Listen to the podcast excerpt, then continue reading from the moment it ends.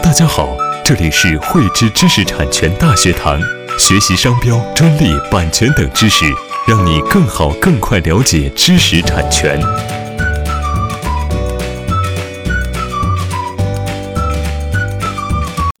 在现实当中啊，有很多案件的被告并不存在生产制造的一个行为，而只是呢单纯的从他人处购买这个产品，然后再进行卖出。但是呢，由于专利数量众多啊，专利侵权的一个判定呢又是非常复杂。若每个商家呢都要对他自己的一个购买的一个产品呢去先进行判断是否构成专利侵权呢，则这个成本呢是难以估量的。若是呢要对这些商家呢判处一定的一个赔偿呢，也存在一定的不公平，并且呢会影响整个社会商业贸易的一个发展。为了避免这一情况呢，专利法有做规定，为生产经营目的去使用、许诺销售和销售不知道是没有经过专利权人许可去制造并售出的一个专利侵权产品，能够证明这个产品合法来源的，不承担赔偿责任。单从这一个法条来说呢，字数并不多，但是呢，实际判断起来却是非常复杂。在实践当中呢，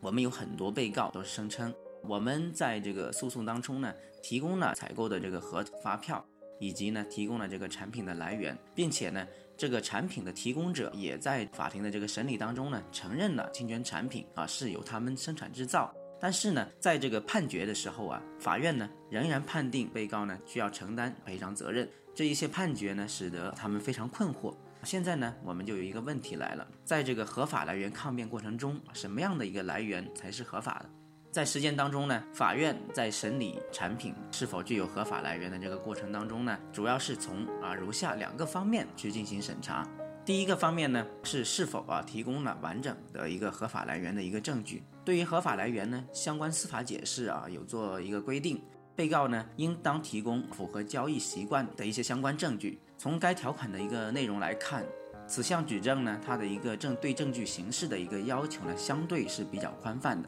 并且呢没有限定局限于某一种形式。通常来讲呢，产品合法来源的一个证据呢，可以是产品购销合同、发票财务记录等文件，也可以是呢非规范的一些提货单呢，或者是一些收据等等。第二个方面呢，是这个被告呢是否尽到了一个合理的一个审查义务。对于判断呢被告是否尽到了合理审查的义务呢，法院主要是从以下几个方面呢去进行审查。第一个方面呢，是被告的一个情况，这一点呢主要是考量被告的一个规模和这个应尽的一个审查义务高低的一个关系。比如说呢，大型的这种商场或者是专卖店呢，比这个个体工商户呢，它应当具有更高的一个审查义务。第二个方面呢，是产品提供者的一个情况，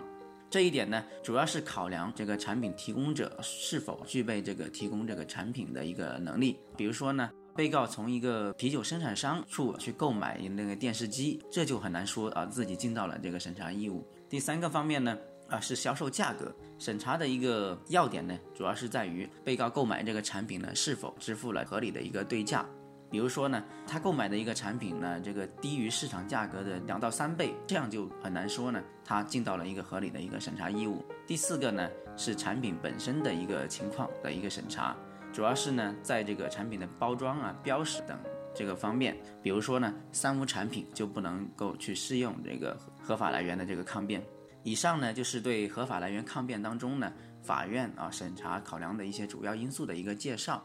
我们的企业呢，在实践当中一方面需要去擦亮眼睛，对一些明显不具有合法来源的一些产品呢 say no， 然后做好呢这个相应的一个知识产权风险的一个防范。另外一方面呢，也需要去在这个商业活动中规范各种文件和票据，同时呢，针对这个产品交易的这个数据合同、票据等一些文件呢，做好这个归档保存和管理工作以备不时之需。喜欢汇知课程内容的朋友，欢迎转发分享或在节目下方留言，还可以与我们老师进行互动哦。我们将每周定期更新课程。更多知识请关注汇知知识产权微信公众号，我们下期再见。